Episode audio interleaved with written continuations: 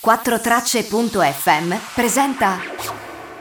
Ciao a tutti e bentornati. Io sono Jacopo e questo è. Ivo! Pinade! Sono Serpinade e porto grandi notizie da Londra! Bentornati e ben ritrovati. Anche questa settimana devo fare un mea culpa e arrivo in ritardo, ma ho una valida scusa. Per la puntata di oggi ho voluto fare un tuffo nella storia britannica e sono rimasto ingabbiato nelle storie e nei meandri di quelli che sono stati gli eventi che hanno portato alla formazione dello Stato britannico attuale. Perché ho voluto fare questa cosa? Perché ho voluto buttarmi nella storia?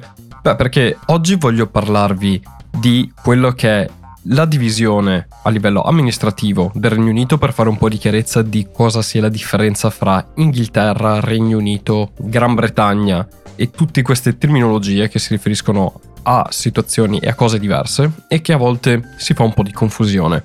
Però per capire meglio la differenza e soprattutto per capire qual è l'impatto della differenza amministrativa anche con la Brexit e con il futuro c'è bisogno di fare un salto nella storia. Non mi metterò qui a farvi una lezione di storia perché la storia delle isole britanniche del Regno Unito è lunghissima ed essendo una storia di monarchia è legata a tantissimi eventi, con tantissimi re, con tantissime rivolte e star dietro a tutto è difficile. Tant'è che veramente ho acquisito tante di quelle informazioni in questi giorni che anche solo farne un assunto comprensibile, ho dovuto spenderci un po' di tempo anche nel scegliere cosa dire e cosa non dire. Quindi ovviamente dirò lo stretto indispensabile, però in futuro vorrei approfondire un po' di più alcuni eventi della storia che sono molto interessanti e ci fanno capire molto di più chi è il popolo britannico e cosa vuol dire la situazione anche storica di questa nazione e che ogni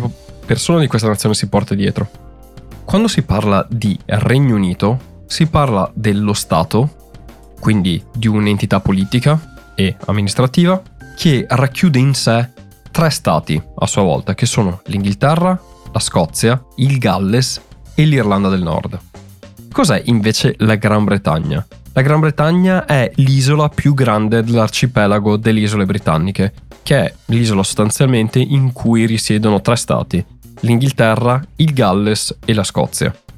Quindi la distinzione principale fra Gran Bretagna e Regno Unito è che una, la Gran Bretagna è un luogo geografico, mentre il Regno Unito è lo stato politico, quindi un, diciamo che è un costrutto della politica e degli accordi internazionali, mettiamolo così. L'Inghilterra invece è una parte del Regno Unito, quindi non è tutto lo Stato, ed è lo Stato più grande che compone il Regno Unito. Ogni Stato del Regno Unito è indipendente, però i suoi livelli di indipendenza sono molto diversi e sono stati ottenuti nel tempo grazie a delle rivolte vere e proprie e delle lotte interne allo Stato, tant'è che le rivolte che ci sono state in Irlanda hanno portato anche alla divisione dell'isola irlandese in due stati, perché l'Irlanda del Nord fa parte del Regno Unito, mentre lo Stato irlandese che si chiama Repubblica d'Irlanda, in inglese Republic of Ireland, è uno Stato indipendente che fa parte ancora dell'Unione Europea e all'euro, quindi sono due Stati diversi. E questa nasce da delle rivolte che ci sono state per secoli e si sono poi culminate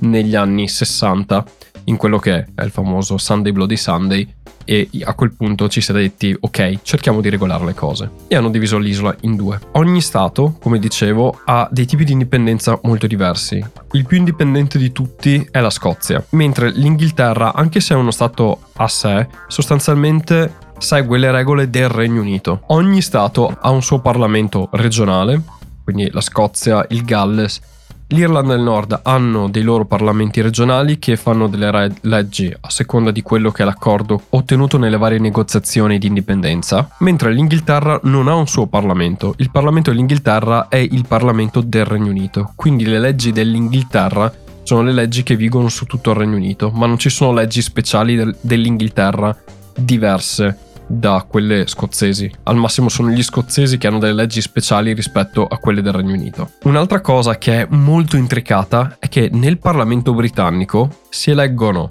le persone a seconda di dove vengono, a seconda della circoscrizione per cui sono eletti. Quindi il Parlamento britannico al suo interno, pur avendo una divisione politica, quindi per partito, ha delle divisioni anche territoriali, perché ci sono membri del Parlamento britannico, quindi del Regno Unito, che sono di stati diversi, quindi della Scozia, del Galles e dell'Irlanda del Nord e all'interno del Parlamento britannico fanno gli interessi della loro regione, quando già hanno un Parlamento loro che fa gli interessi della loro regione. Quindi è una situazione abbastanza complicata e articolata a livello politico, tant'è che se vi ricordate, durante il periodo in cui la May era in carica, in particolare dopo le seconde elezioni che ha fatto in cui aveva perso molti dei seggi in Parlamento, per mantenere la maggioranza doveva mettersi d'accordo con il partito di maggioranza dell'Irlanda del Nord perché faceva molti seggi all'interno del Parlamento britannico. Quindi qualsiasi scelta dovesse, avesse dovuto prendere la May doveva passare per gli interessi dell'Irlanda del Nord. Questo per rendere l'idea di come gli interessi di ogni singolo Stato all'interno del Regno Unito vengono portati all'interno del Parlamento del Regno Unito nonostante abbiano dei parlamenti indipendenti. Però gli interessi, fra virgolette, dell'Inghilterra stessa, cioè della regione più grande del Regno Unito, non vengono portati da nessuna parte. Anche se c'è da dire che comunque il Parlamento britannico fa abbastanza gli interessi dell'Inghilterra più che degli altri stati, quindi l'esistenza proprio dei parlamenti di ogni singola nazione del Regno Unito è di ogni singola nazione del Regno Unito serve proprio perché il Parlamento generale fa più gli interessi dell'Inghilterra stessa. Però come notate non è così lineare sia la scelta parlamentare che la scelta di un qualsiasi Parlamento regionale all'interno del Regno Unito non è molto lineare come lo è in Italia, per esempio, in cui il Parlamento, i parlamentari vengono eletti per partito politico e non per provenienza geografica all'interno del paese. Perché è importante sapere la divisione varie, delle varie regioni e le loro indipendenze? Perché è molto importante per capire come funziona il Parlamento stesso, che essendo diviso per membri del Parlamento che vengono da luoghi diversi, sapere che ogni regione è molto indipendente e ha dei partiti indipendentisti che vogliono dichiarare la propria indipendenza dal Regno Unito, questo viene portato in Parlamento nel Parlamento stesso. Per esempio, il primo partito scozzese è il partito che promuove l'indipendenza scozzese e si pone a livello politico, diciamo, a sinistra. E quindi chi vota per l'SNP, che è lo Scottish National Party, sa che porterà quelle persone in Parlamento che tendenzialmente votano a sinistra poi a livello politico nel Parlamento britannico però fanno anche gli interessi della popolazione scozzese. Tant'è che quando appunto si cercava una coalizione nell'opposizione, i Labour, quindi il partito di sinistra, i laburisti, dovevano comunque allearsi col partito scozzese per fare le scelte e quindi devono portare anche gli interessi degli scozzesi in questo. Questo per spiegarvi un po' le dinamiche proprio a livello molto high level molto semplicistico se vogliamo, delle dinamiche politiche che ci sono, che non sono sempre solo politiche ma sono anche territoriali e per come approcciamo noi in Italia la politica non è sempre così chiaro. Quindi questa è la divisione del Regno Unito che è diviso in macrostati che sono a loro volta indipendenti. Nel 2014 poi la Scozia aveva fatto un referendum per diventare indipendente dal Regno Unito che non era poi passato perché il Regno Unito stesso gli ha detto va bene, va bene, va bene, facciamo che vi diamo delle nuove libertà e dal 2014 infatti la Scozia può anche imporre tasse proprie e decidere le tasse sugli scozzesi, cosa che prima non poteva fare e cosa che gli altri stati del Regno Unito non possono fare. Per esempio, il Galles può decidere solo come investire i soldi che il Regno Unito dà al Galles per la propria regione, oppure può scegliere cose molto locali, tipo ordinanze regionali per fare un parallelo con l'Italia. Mentre la Scozia ha un'indipendenza molto più elevata sulla gestione dell'agricoltura e dell'economia locale. Irlanda del Nord è molto più vicina al Galles che alla Scozia come tipo di indipendenza. Ora, tutte queste articolate relazioni fra i vari stati all'interno del Regno Unito è ancora più sentita con il voto della Brexit. Perché? Perché nell'Irlanda del Nord la Brexit ha comportato il creare un muro fra Irlanda del Nord e il resto dell'isola che fino ad allora non esistevano. Anzi, l'Unione Europea ha favorito molto la pace in Irlanda grazie alla mancanza di un confine fra nord e sud a livello fisico ma a livello politico la presenza di una distinzione fra le due aree, mentre per la Scozia ha consentito l'essere all'interno di un mercato europeo che gli ha permesso di sopportare il fatto di essere all'interno del Regno Unito. Ora che la Brexit è entrata in atto, da una parte c'è l'Irlanda del Nord che si sta chiedendo cosa fare di se stessa, se pensare a un'unificazione con Irlanda o se rimanere com'è e in che situazione, tant'è che ci sono stati molti dibattiti prima che partisse il coronavirus su come gestire la situazione dell'Irlanda e dei confini. E anche le rivolte all'interno dell'Irlanda stavano tornando ad emergere conflitti fra protestanti e cattolici in territorio nordirlandese, un po' come succedeva negli anni 60. Dall'altra parte in Scozia, al giorno dopo della Brexit, la Sturgeon, che è la prima ministra scozzese ha richiesto e ha iniziato a parlare di referendum scozzese, che poi è rimasto un po' in sordina perché nelle elezioni indette poi dalla May qualche un anno dopo, qualche mese dopo, il Partito Nazionale eh, scozzese aveva perso voti proprio perché la Sturgeon aveva puntato molto sull'indipendenza, come a dire che gli scozzesi in quel momento avevano bisogno di altro piuttosto che di un referendum. Però gennaio di quest'anno la Sturgeon era tornata in Parlamento scozzese parlando in maniera più chiara e in maniera più precisa sul referendum, chiedendo un secondo referendum per l'uscita dall'United Kingdom per rimanere all'interno dell'Unione Europea.